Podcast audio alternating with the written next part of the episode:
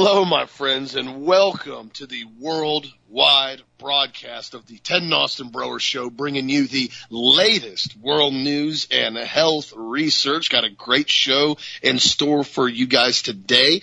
And be sure if you need anything, please check out the website at healthmasters.com. I told you yesterday I was putting it on sale. The D3 10,000 with K2 did a 20% off blowout sale on it. I've encouraged everybody. It's so crucial right now that everybody keeps their immune system strong and D3 is always at the top of the list on my list and dad's list, especially as we go into the winter months and the sun isn't as out as much as it is and people aren't outside as much as they normally are. It is absolutely crucial. And I've talked about it repeatedly. And another research study that I haven't, I haven't seen in a while and I pulled it back up because I was reading about it yesterday as I was getting the article ready and also getting the product ready, make sure everything was on sale. There was a research that was done with the International Agency for Research on Cancer in Lyon, France, and they reviewed 18 trial tests that involved 57,000 people.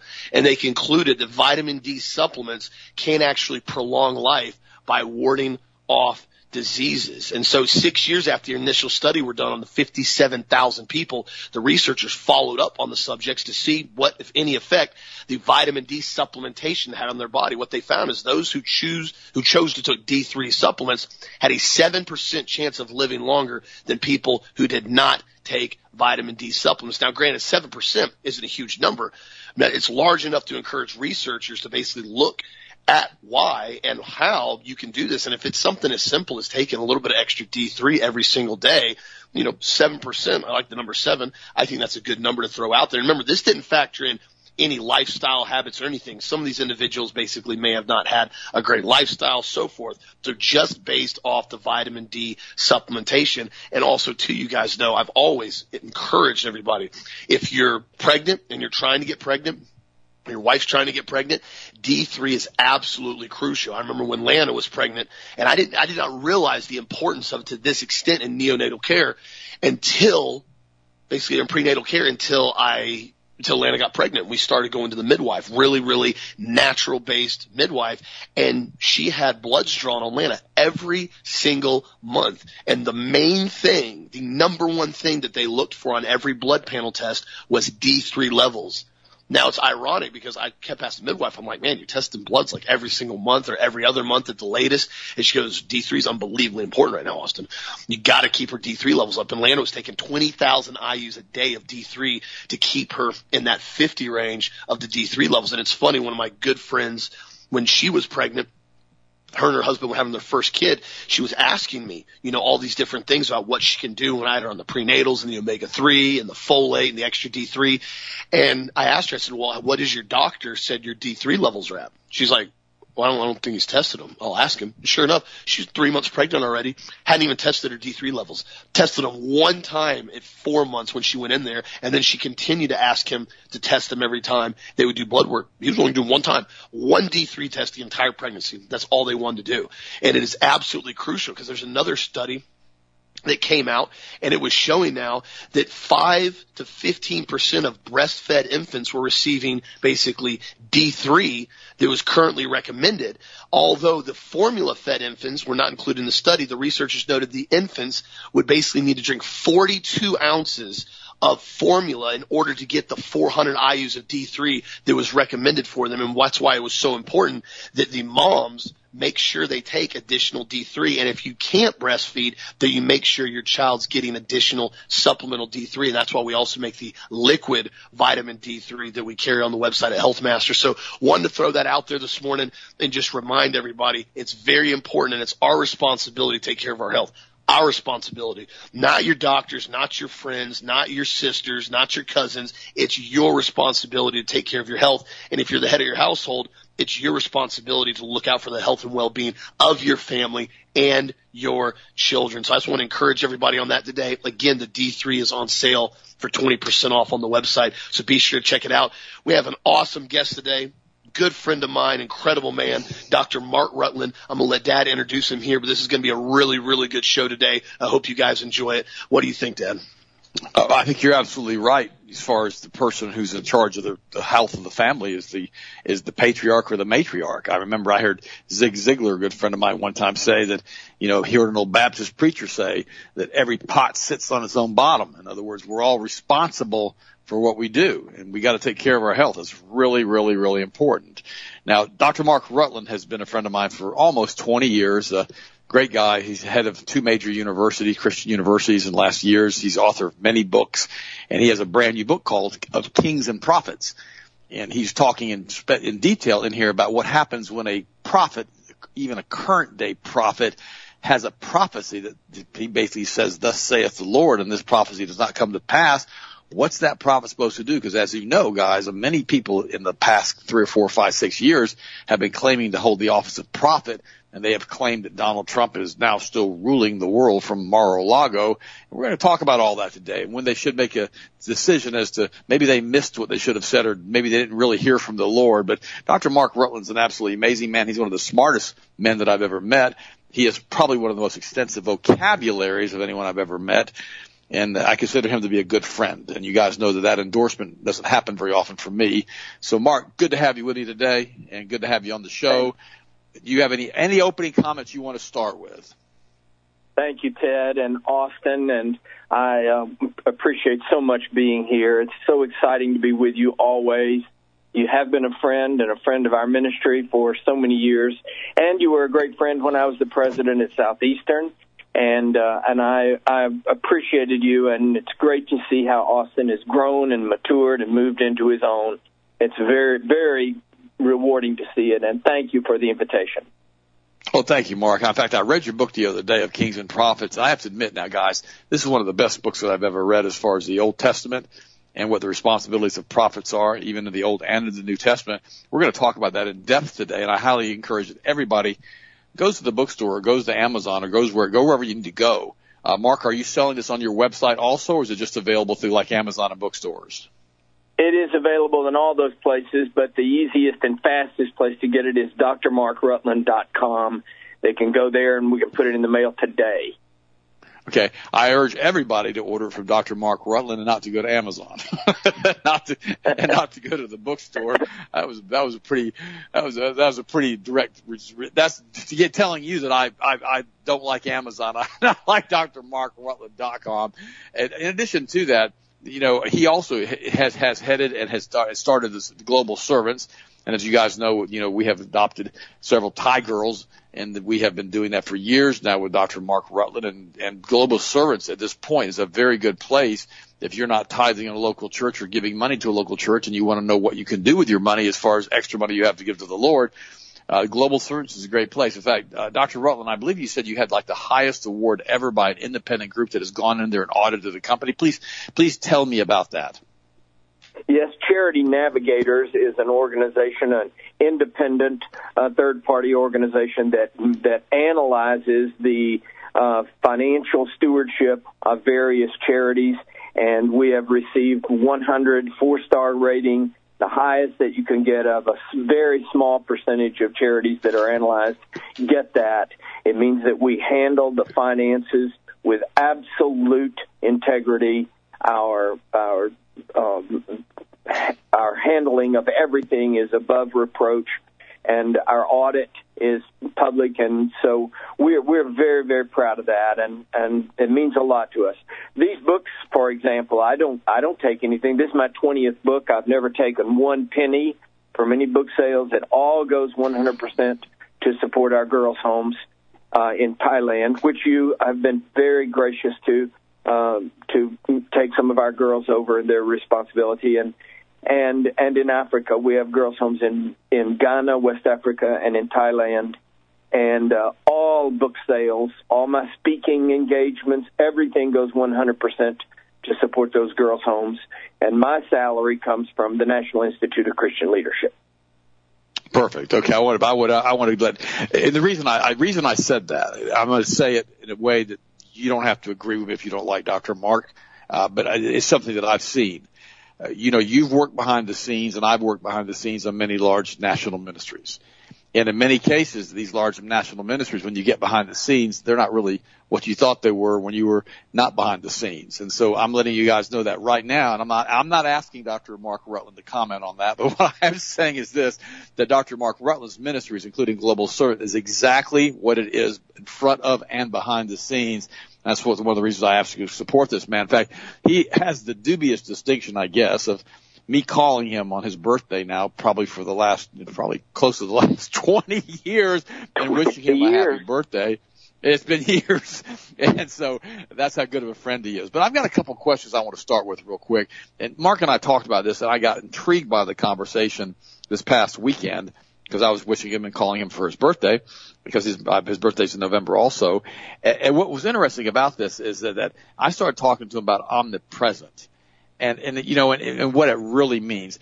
You know, since you're a theologian and, and a very good one at that, uh, Dr. Rutland, could you please go into detail on what omnipresent means and how God is omnipresent in all timelines and at all times? Yes, uh, that's a that's a very good question, and it is a question that a lot of people struggle with, uh, Ted. Omnipresent. I, I don't think I was taught this. There is a difference between what one is taught and what one learns. But somehow I came to the idea in my junior high school and high school years that omnipresence meant that God was so big, uh, like like the steam in a room, that He was so huge that there was some of Him everywhere. But that that's actually blasphemy. Um, God can never be partial. So, uh, in other words, omnipresence means that God is altogether in every place and in every timeline at the same time complete. Uh, when when Moses says to God uh, and uh, at the burning bush, he says, "When I go down and say to the people in Israel in Egypt, the Hebrew people to follow me, they're going to say, "What is your name? What is God's name?" And and God answers, "Eyer Eyer" in Hebrew, "I am that I am." God could never be uh, can never be partial. He is all together himself, always in every place, all at the same time. That's that's the miracle of omnipresence. And, and you know the the thing that we were talking about on Sunday, and it, and it was so intriguing to me. And we were talking about in the Garden of Gethsemane when Jesus was still in his physical state, and he knew he was going back into his omnipresent state once he was resurrected and he was asking God basically if there's any other way of doing this, can you take this cup away from me? And you know, when I was talking to you about the fact that once he became omnipresent again, he would ever forever experience the cross, ever forever experience the book of, you know, Genesis, forever experience the end times, forever experience the book of Revelation because he's outside of time space. Can you kind of address yes. that real quickly? Everybody, Americans particularly, confuse two words. They use them interchangeably. And they are close, but they don't mean exactly the same thing. The words are everlasting and eternal. So everlasting means exactly what it says. It lasts forever. But the problem with the limitation of the word everlasting is that something might be everlasting only in the temporal realm, inside time. So if something lasts inside time, it could be getting older and older, in which case God could be getting older and going senile. Now we're in deep soup. Uh, but God is not just everlasting, he, He's eternal. So eternal means that it exists outside the parameters of the temporal zone. So, so in other words, time has no effect on God. He, time exists in the palm of his hand. So talk about the the blood of Jesus, the eternal sacrifice. Hebrews says his blood is on the mercy seat, an eternal sacrifice. So what does it mean? It means that the effect of time, gravity, uh, any of those things has no effect on it. So the blood that's on the mercy seat is just as wet today as it was the first minute he poured it out because it is eternal. It exists outside of the realm of, of, of time. You know, it's interesting because I mean, I've never heard a preacher preach this from the pulpit. I've never heard anything talking about how God's blood is an eternal sacrifice for us. I mean, they mention that in the book of Hebrews. Every once in a while they'll talk about it, but they don't explain it from a timeline. Now there's another thing you talked to me about too, because we talked about the fractional timeline and when all things come together to co- coalesce into the eternal now, I guess some people call it, to the actual reality of what we are happening, what's happening right now. And you were talking about the fullness of time. Can you explain that too, please? Uh, That's a tr- an intriguing passage of scripture Paul uses in, in his letter to the church at Galatia. Excuse me. In Galatians, he talks about Jesus coming in the fullness of time. Now, there are two different ways to view that, and that is to say that all the historical vectors had to come together at just the right moment.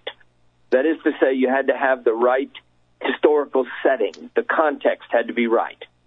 And, and there is that. God had a perfect plan inside time.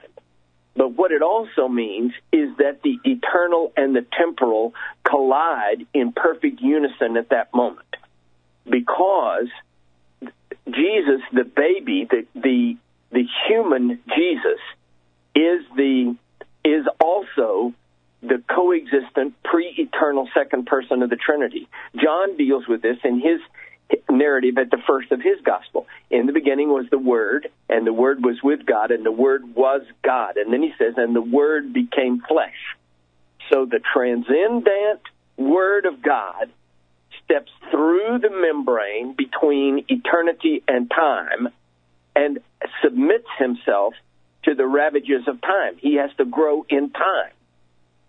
And so therefore, the Bible says and he grew in favor with man and with God.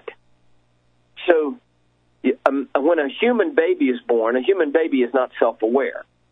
A human baby is not lying there thinking to himself, someday uh, I'm going to be on the radio. he's, he's not self aware. Has to grow into the understanding of himself as a human. So the Bible says Jesus had to grow in self awareness of himself as a human and as God. So imagine a little boy who is beginning to recapture his memory of pre existence outside time. And so he is living with and talking to people who have no concept of that and have no language for it. So everything that he says, every room Jesus left, everybody was asking two questions. Who was that guy and what was he talking about? Because he was, he's he's using transcendent eternal thought and he's loading it on human vocabulary and the box cars are too light for the weight. So wow. take for example when he says when he says let the dead bury the dead. Well, that's an absurd statement, isn't it? But yes. he, he what he's talking he's using life and death at two different levels. It's a conversation, Ted, that goes all the way back to the Garden of Eden. When Satan says to Eve, did God say that when you ate of the fruit of the knowledge of good and evil that you would die? You won't die. Well, she ate the fruit, and in fact, she didn't die. She just died. so, so she didn't eat the fruit and drop down dead, but she became, she entered into death, and death entered the human race. So Jesus is saying there are two different kinds of life. There are two different kinds of death. Um, it, it's a it's in all of his conversations where he is he is dealing with eternal transcendent thought outside time. That he is the eternal I am, and he is talking to people who are trapped in time. So the only vocabulary he can use is theirs but the vocabulary is too frail for the eternal thought. Too narrow. And also, now, so let me yeah. kind of let me so let me see if I can get this right because it's a really hard concept for, to, to really get through. So Jesus is born as a baby. He has no idea, of course, that he's God. He has no idea who he is. And so as he grows and starts going into pubescence and is left in the temple and he starts saying that I have to be about my father's work, everybody's looking at him like he's kind of nuts, except for Mary, because Mary knew who his daddy was.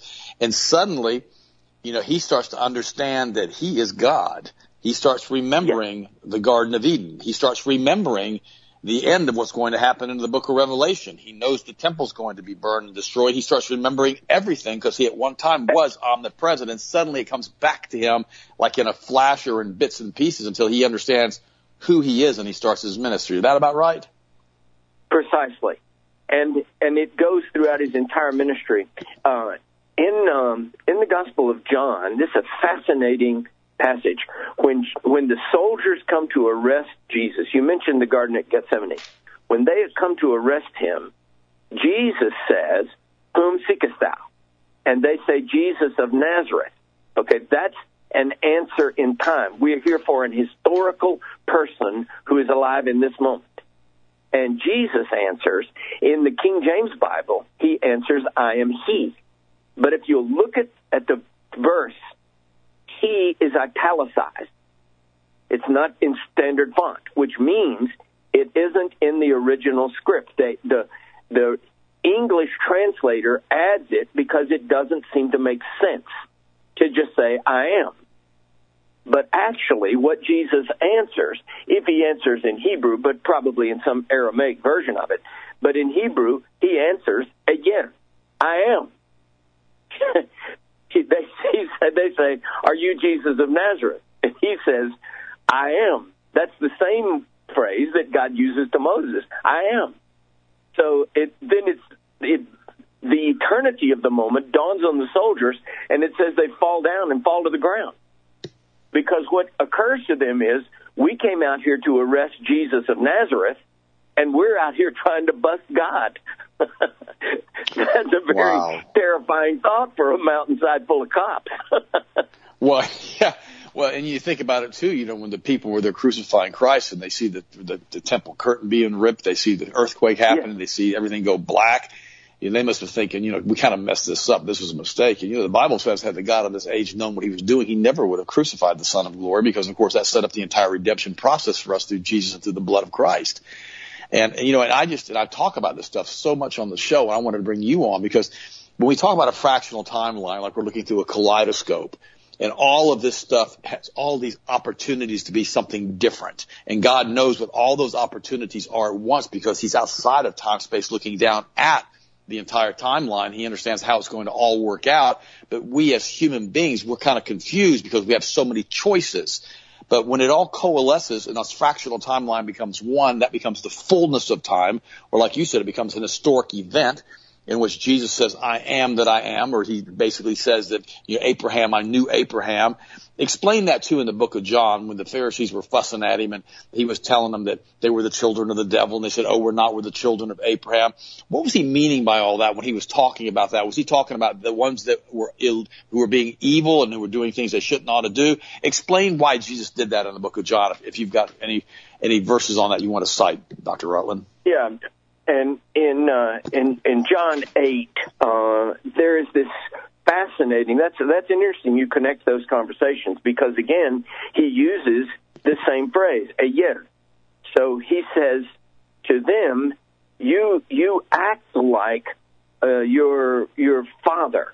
you you you do the things that he did. You you murder the prophets. You you you are descendants of a of a spirit of evil. And and they say he says to them, Abraham in time longed to see this moment which transcends time. And they answer Jesus in terms of time. They say, You're not even 50 years old. How, how do you know what Abraham wanted? And Jesus says, Before there was an Abraham, so that's a, that's a historical statement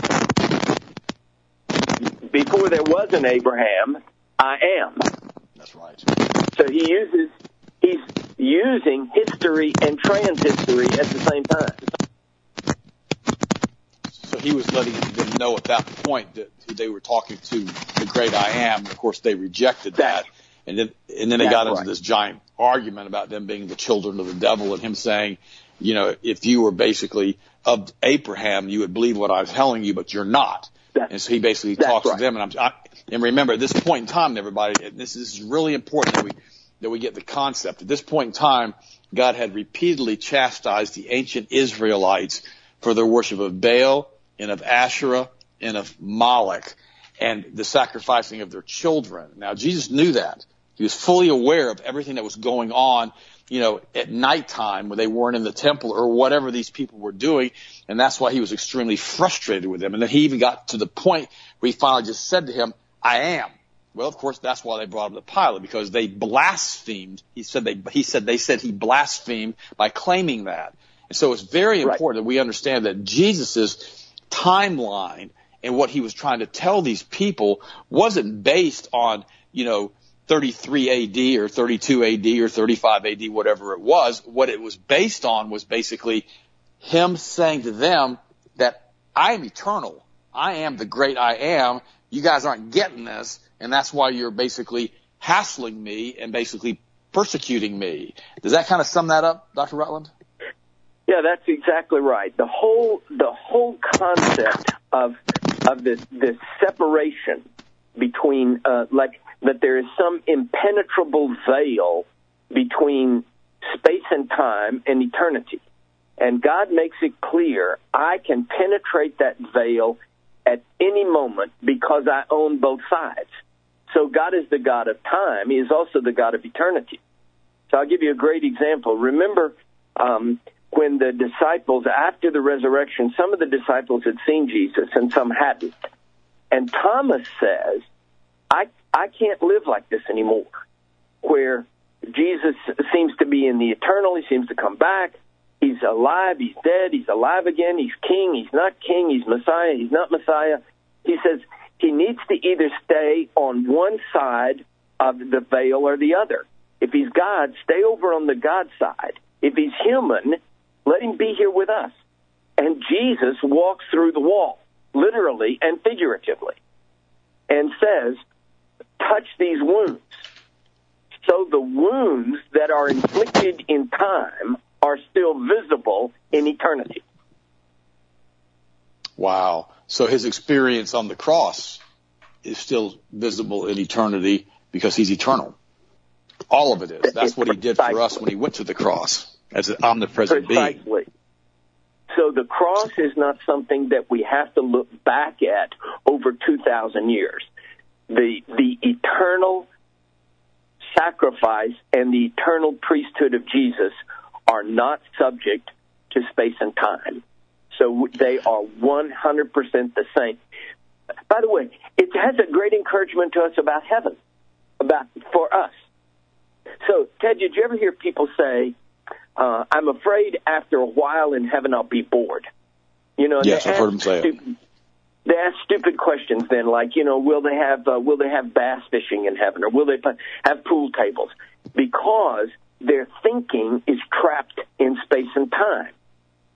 But when we when we go through the physical doorway of death, when we step through, that is that's an historical event. Death is going to happen to everyone if if we live long enough, and Jesus tarries in His return when we step through the physical doorway of death, we, if we are existing now in a state of death, sin and death, when we go through the doorway of death, we step from death into death, eternal death. If we are alive in Christ now, when we step through the doorway of death, we step through into eternity, which means that space and time have no more claim on us. So imagine if you can, if you can, if we can dilate our imagination to this, imagine the absolute unspeakable splendor, the ecstasy, the unutterable ecstasy of your first split second in heaven. Okay, that has no, the time has no effect on that. So it is the same eternally, unchanged by time, because now that ecstasy is eternal. So it, it, you're not going to get bored because you're not living in time. You're experiencing well, that ecstatic moment, unchanging and unchanged by time, eternally. And that's why Jesus says, Death, where is thy victory? Where is thy sting? I've overcome both death, hell, and the grave. Exactly. Because those wow. things, those things cannot affect eternity. You know, this is a really encouraging message for my listeners today. And I, I guys, I want you to really pay attention to what Dr. Rutland's talking about. When we become a Christian, we're not affected by death in time space because as soon as we step through that door, it just goes immediately into the eternal heaven and which will be there forever. And Dr. Rutland is saying that when we get there, we go, wow, this place is cool. That's going to be eternal thought. It's going to always be that way. Wow, this place is cool. There's, I guess, so much to do, so many things to see. Whatever we're going to have, we're not going to get bored whatsoever. And you know, I, I find it interesting too because you know when I when let's let's let's go ahead and and, and jump for just a second here on this you know, this book you've written on of prophets and of kings and prophets, which is I'm going to say this again, it's absolutely excellent. It talks about what happens when prophets, and I want to start with the current day, right now, when prophets say, "Hey, you know, Donald Trump is going to be." Well, let me put it this way: when so-called prophets say, "You know, Donald Trump's going to be reelected a second term," or Donald Trump is you know, basically running the United States from Mar-a-Lago when Joe Biden never won the election and on so forth and so on. Now, a lot of prophets who said that, they've come out, so-called prophets, and they've said, hey, look, I missed it from God. I didn't hear from God properly. But then there are a lot of them that have dug their, basically dug in deeper than a tick on a hound dog, and they're still saying that they were right. Explain to us what's going on here. Explain to us if these people are real prophets and explain to us what they're supposed to do when they miss it. Dr. Rutland, go ahead. Yeah, it's it, it is not a new issue. Um, see, the problem is Ted. Anybody can make prognostications. You can make a prediction. Hey, I think this is what's going to happen. I'm an observer of human history. I believe this will happen. You can even say this is what I want to happen. You can even say, I think this would be pleasing to God. But when you tack on, when one tacks on, thus saith the Lord, you are claiming the weight of eternity. You're claiming, I've heard from God and I'm saying what God has told me to say. And you have to be held accountable for that. And, and it's happened throughout history. It happened in the Old Testament. Uh, in my book, I deal with a false prophet named Zedekiah. And he's a classic example of exactly what you're talking about. So, uh, not to be confused, by the way, the false prophet Zedekiah, not to be confused with a, a subsequent king named Zedekiah. This is a false prophet named Zedekiah. He works for and supports the evil king Ahab, who's married to Jezebel. So Jehoshaphat, the good king of Judah, and the evil king Ahab form a political alliance which uh, a military alliance, which Jehoshaphat never should have gotten involved in. Be careful who you form uh, partnerships with. But they're going out to fight the Syrians. And so Jehoshaphat, the good king, says, let's get a prophet and let's hear what he has to say. So Ahab brings Zedekiah, this false prophet, and he wants to make it all dramatic and he fashions like horns, like a, like a longhorn cow out of iron, and puts them up to his head. And he says, "You'll go out against the Syrians like a, a powerful bull, and you'll gore them like this." And Jehoshaphat senses something's wrong, and he says, "Is there another prophet?" And so uh, Ahab says, "Yes, there's another prophet, but I don't like him. He never prophesies good for me." So they bring Micaiah, the true prophet and he mocks them. They tell him, Zedekiah has prophesied we'll win. And he says, Oh, yeah, by all means, you'll win. Go, go, go, you're going to win. And Ahab, this wicked king, says the most amazing thing. He says, How many times have I told you, don't tell me anything but what God says? And Micaiah, the true prophet, says, You want to know what God says? You're going to lose this battle and you're going to be killed. You'll die a horrible, bloody death. You will never come home from the battlefield. And Ahab, the wicked king, says, When I come back from the battlefield, I'm going to throw you in prison. And Micaiah, the true prophet, says, If you come back at all, I'm a false prophet. So there you have it. The false prophet predicts what he wants to happen, a political and military outcome that he wants. The true prophet tells the truth and is willing to be held accountable. That's that's amazing, and, and, and, and well, you know, I, I I'm not going to mention any names today because it's not something we do on the show. But there are a lot of people out there that are basically saying that you know what I mentioned earlier about Trump having won the election, and they're not willing to say that they're, they're wrong. And so what I say to yeah. all of you today is this, and I'm and I'm talking to the guys, and a lot of you guys listen to the show that are false prophets. And here's what I say to you: just admit you were wrong. It's, it's this is not yeah. the end of the world. Just say you missed it, and you know, but you need to be aware of something and it's like Dr. Rutland says, when you say, thus saith the Lord, and I, I know a, a man who used to have a national TV show, and he's always making prophecies, prophecies, prophecies, prophecies. And he was always wrong. He was always messing up. And he always liked to say, thus saith the Lord. He said that, I've heard him say that repeatedly on the air. And then he would never come back when he missed it and didn't happen. Now, let me explain to you guys why this is important to understand that when you have an omnipresent God that sits out time, outside of time space, that holds time in his hand, who knows what the fractional outcome is going to be of every possibility all of the time, and he's looking at the beginning to the end, he already knows what's going to happen. He doesn't, he doesn't have to mm. guess. He sees it in real time. If you want to say it that mm. way to make it more sensible. So when God, when someone says, thus saith the Lord, they're saying that God just made a mistake.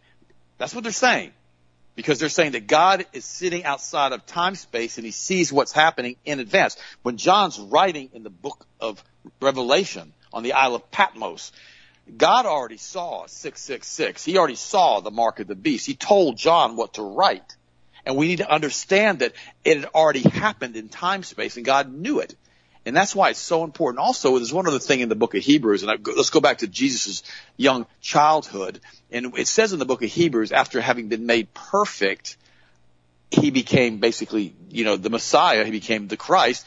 I really believe that that means too, if you look at it from a scriptural standpoint, that after having been made perfect through the fullness of time, when everything that coalesced together, then at that point he was quote unquote considered to be able to be sacrificed for our sins. Is that right, Dr. Rutland, or am I adding too much to that, or am I reading too many things into that? No, he, he, you had to have a perfect sacrifice. Okay, that's the reason that the, all of the Old Testament sacrifices were insufficient and temporary. So every year you had to have the Day of Atonement. Every year you had to sacrifice bulls and, and goats and, and turtle doves because they those sacrifices were in time. Their blood would dry up. Their bodies would decay. So Jesus becomes the eternal sacrifice and the eternal priesthood after an order of Melchizedek and not after the order of Aaron. The order of Aaron is abrogated. It's finished. But the order of Melchizedek has no beginning, no ending, and Jesus is our high priest. So he is a high priest who can't get old. He's not going to get senile. He's not going to die. There's not going to ever be another high priest. He is our high priest in eternity. So we in time access his eternal priesthood by faith. And his sacrifice, he administers his own sacrifice. That's what Jesus said. Nobody takes my life from me. I, what? I lay it down. So Jesus administers himself as a sacrifice on the eternal throne, and it becomes the mercy seat, and therefore it's all eternal. It's the same to me today as the moment it happened on Mount Calvary. That you know, this this I don't know why, and I guess maybe the thought process is too deep for some congregations to get, but my listeners are extremely brilliant. And, you know, they've been listening to me talk about the same type of stuff for years now. And so I have to just step back for a second and think, you know, why in the world would a church take the cross out of the sanctuary when it's eternal because it's always going to be with us because Christ is eternal. Why would they stop talking about Jesus and the blood atonement because that's going to be in the order of Melchizedek forever? And why do they just want to make it happy, happy like a rah rah hoopla sermon? Sermon, which there's a place for that. I'm not I'm not picking on people because Zig Ziglar was very good about that you get a lot of preachers now that are motivational speakers, and there's a, there's a place for it, but it's very shallow because they never talk about the things of the Lord. They never talk about repentance. They never talk about the things that the Bible talks about as far as the things that God likes and doesn't like. Because you know, and I love the way your book does this. It goes back into the Old Testament and it talks about you know God's personality in some of these different places that you discussed this in the book of Kings and Prophets.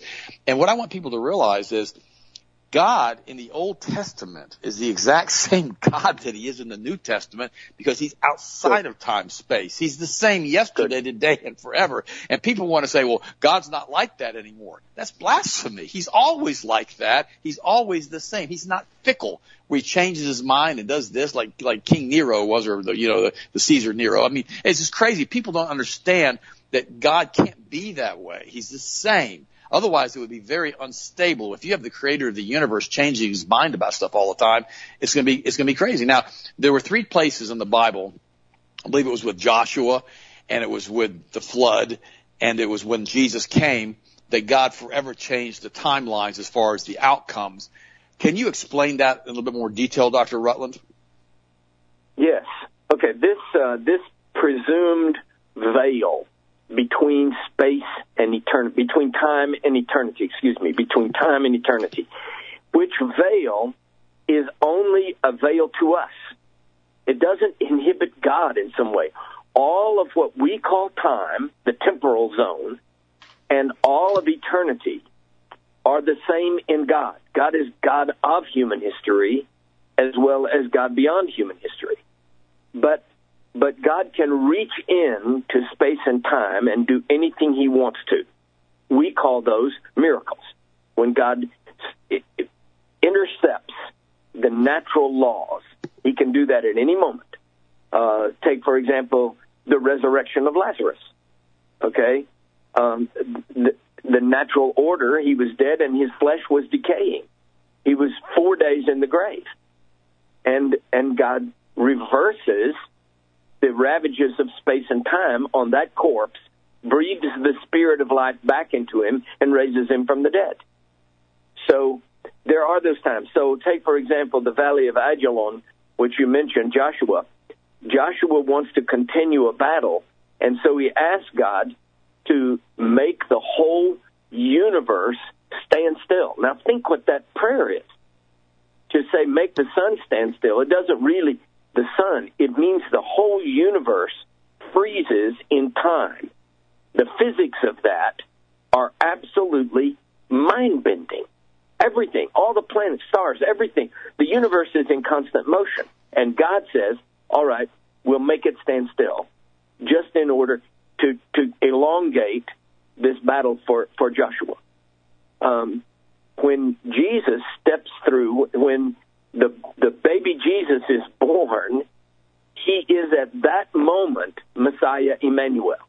He, there's not some magic moment where where the baby Jesus becomes the Messiah. In the beginning was the Word, and the Word was with God, and the Word was God, and the Word became flesh. So the moment that little tiny flesh baby is born, he is both human flesh submitted into time and he is the eternal, pre-existent, co-eternal God at the same moment. and that is the that's the splendor of Christmas. No, you're you're absolutely right, and I'm going to kind of put it this way, which is going to tie together with the things that I've talked about on the show. God's looking at time; He's looking at the entire history of the universe, and he has to insert certain places into that history, into that timeline, which by the way, when he does that, it changes the fractional timeline.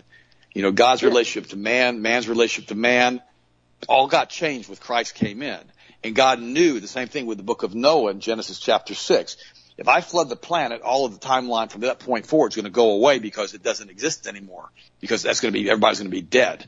And he, and so he, he's very, very very careful when he does that. He's careful when he does miracles. He's careful when he changes the timeline. He did it with Noah. He did it with Joshua. He did it with Jesus. Like you said, he did it with Lazarus. You know, but of course, when it happened with Lazarus, it probably didn't affect the entire timeline behind the life of Lazarus, but it definitely affected those people who saw him resurrect from the dead and walk out of the tomb. That changed everything. Just like when Jesus walked out of the tomb, it changed everything. Took away the ancient Roman Empire of open crucifixion and gladiatorial combat to the death. It changed everything. And these people that run the planet right now, whatever you want to call them, They want that old world order back. People say it's the new world order. Well, no, they don't. They don't like the fact that God inserted Jesus into the timeline because it changed everything. And these evil folks that are running the planet right now, they want their old world order back. I mean, Klaus Schwab says by 2030 you'll own nothing and you'll be happy. Well, that's not of God. And he's not a Christian. So what religion, what faith do they have? So let's go back now to the Old Testament again. Let's talk about Pharaoh.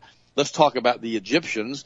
Let's talk about the golden calf when they left Egypt. And let's talk about why God got so upset with Pharaoh about the Israelites that were being held captive. Go ahead, Dr. Rutland.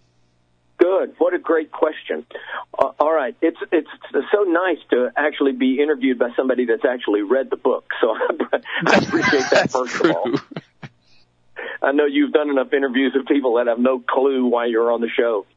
Okay, the most famous of all prophetic utterances is Moses' prophetic utterance to Moses, uh, to uh, Moses' prophetic utterance to Pharaoh.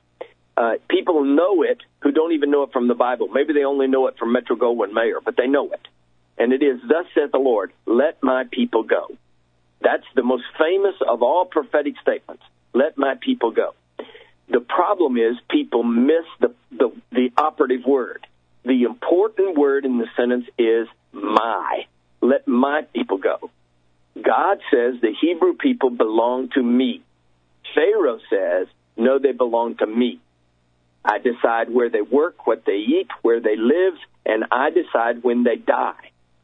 So you remember, Pharaoh becomes concerned that the Hebrew slaves are becoming too many and too strong, and he orders the Egyptian midwives to kill the male babies after they're born. So he's claiming authority. Now let me connect it to an historical reality right now, and that's abortion.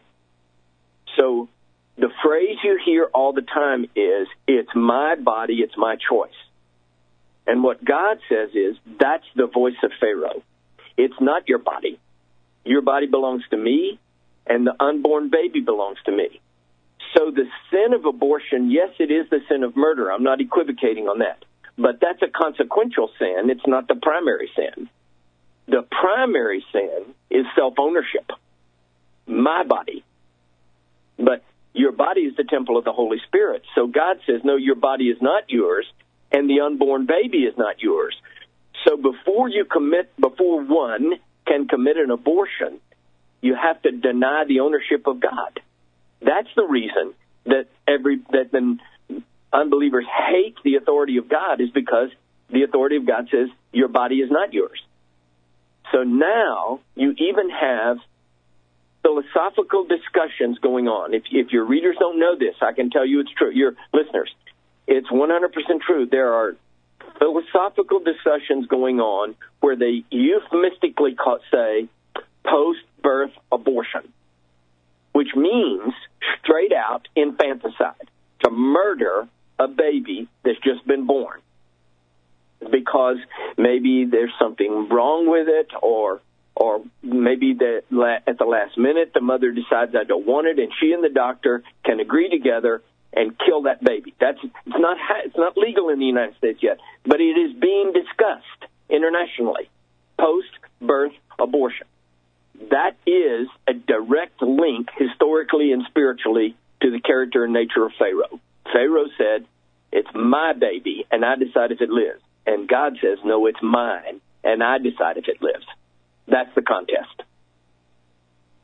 You know, uh, of course, that's been the contest since 1973, since Roe versus Wade, and it goes right back to the ancient Canaanite religions and the worship of Baal and Moloch and Asherah and the sacrifice of children and the worship of Isis and Osiris that they picked up out of Egypt, and then the children of Israel, the Israel, ancient Israel, when they came out of you know Egypt, and they you know basically went out there and crossed the Red Sea and had the curtain of fire around them before they went there, and the, the pillar of fire and the and the and the cloud covering them by day, and and they go over to the other side of the sea, and then Moses goes up on the mountain to get the Ten Commandments. They come back down, and they're having a giant uh, sacrificial ritual, I guess, a giant sex orgy ritual, killing people and that was because they were still dealing with what they had learned in Egypt for over 400 years. And then God left them in the desert for 40 years so they would stop doing that.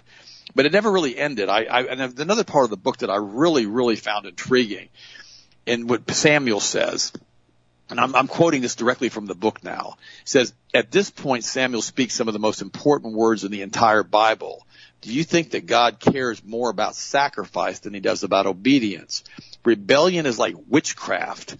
And you ask the question, why is that true, Dr. Rutland? And it's a fascinating prophetic statement to make a, to make, to make, to take to a king who has natural authority. Rebellion is a toxic word to any king, and rebellion that bypasses the king forms a kind of substitute power. That's mutiny. That's rebellion. Samuel is saying, what if somebody got an army and came against you? Isn't that rebellion? That's the same thing witchcraft is because witchcraft bypasses the supernatural power and will of God to seek another pathway to power. By the way, it's very, very well written, Dr. Rutland. And then you go on to saying we're talking about how Saul then goes to the, because Samuel basically has died, and Saul goes to the witch of Endor. And he goes to the witch of Endor, and Saul basically disguises himself, and he, and the witch says to Saul, because he's trying to get information from him, you know, or to, to, to, to the king, Saul has made this eagle. I'm not doing illegal. I'm not doing this because you're trying to get me killed. Saul replies, I promise you no harm will come to you and I will protect you. I promise you. So against God's word, she wants to call up the spirit of Samuel. And then you said something very unique. And you said that Samuel shows up, but you talk about how that happened. And I thought that was absolutely interesting.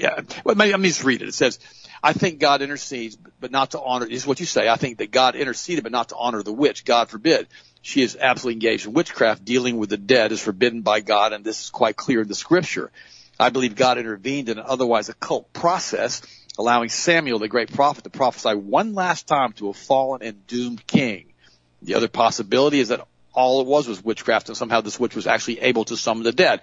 However, I have trouble with that. I don't believe that level of witchcraft really works. My core belief is that God intervened in the whole affair. You want a word from Samuel? I'll give you a word from Samuel. He lets the spirit of Samuel appear.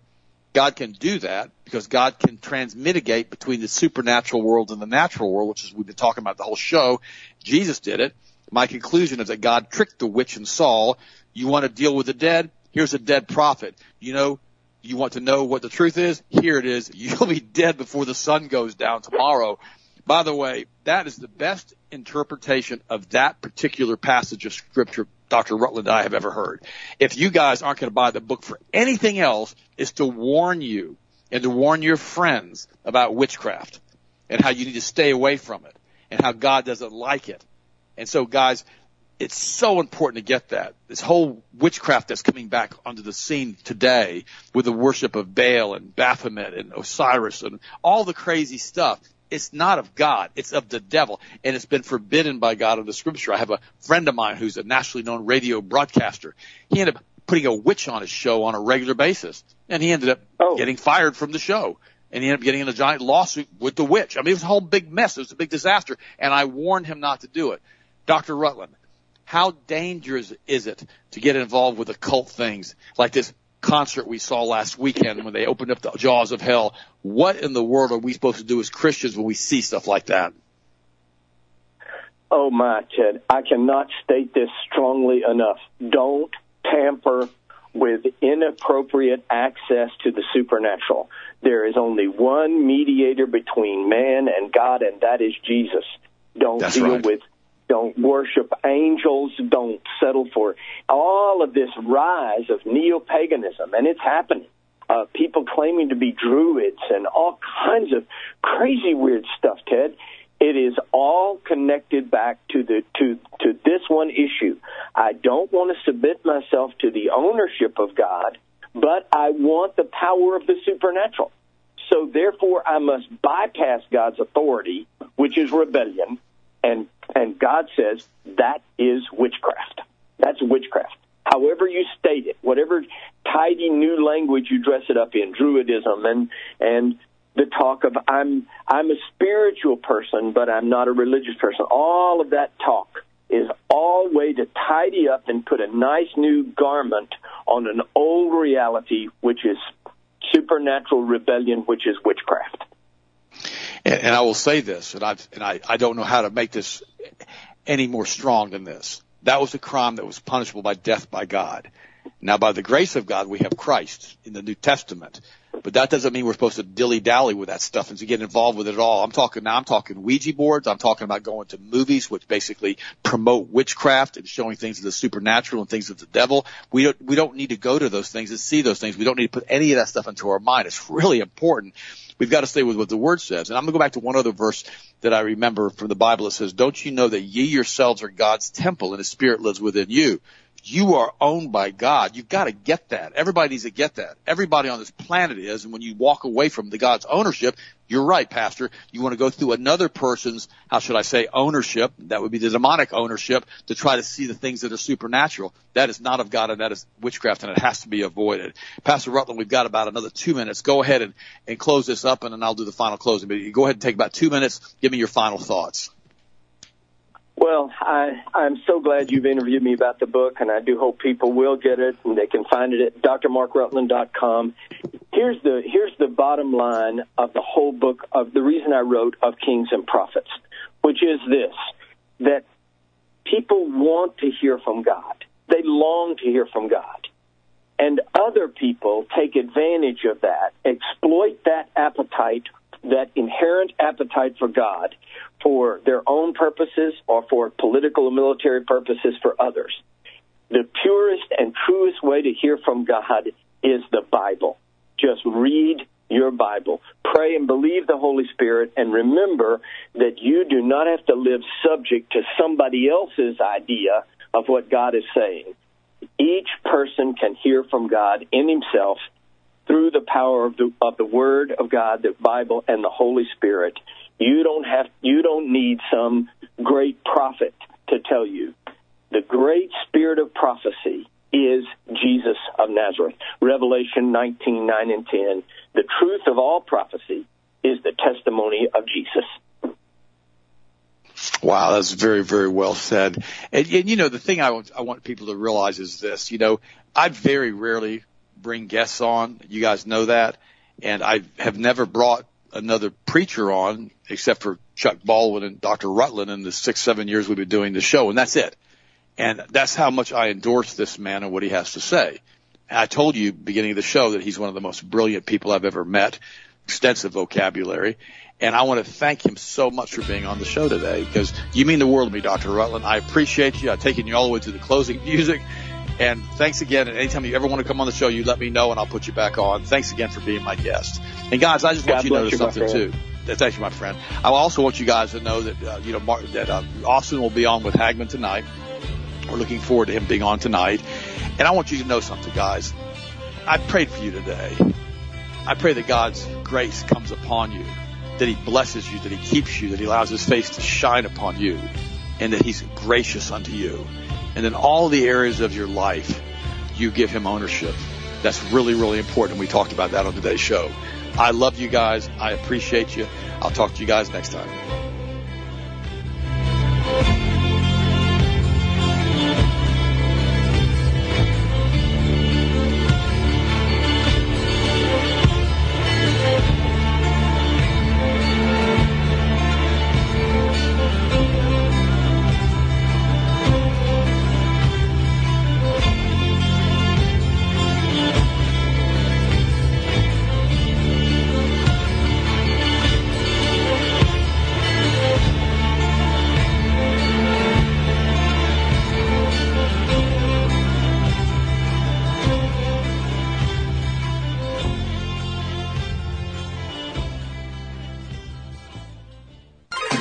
Broadcasting to the U.S. and around the world by way of clear digital audio, 22,500 miles above the planet. This is the Global Star Radio Network.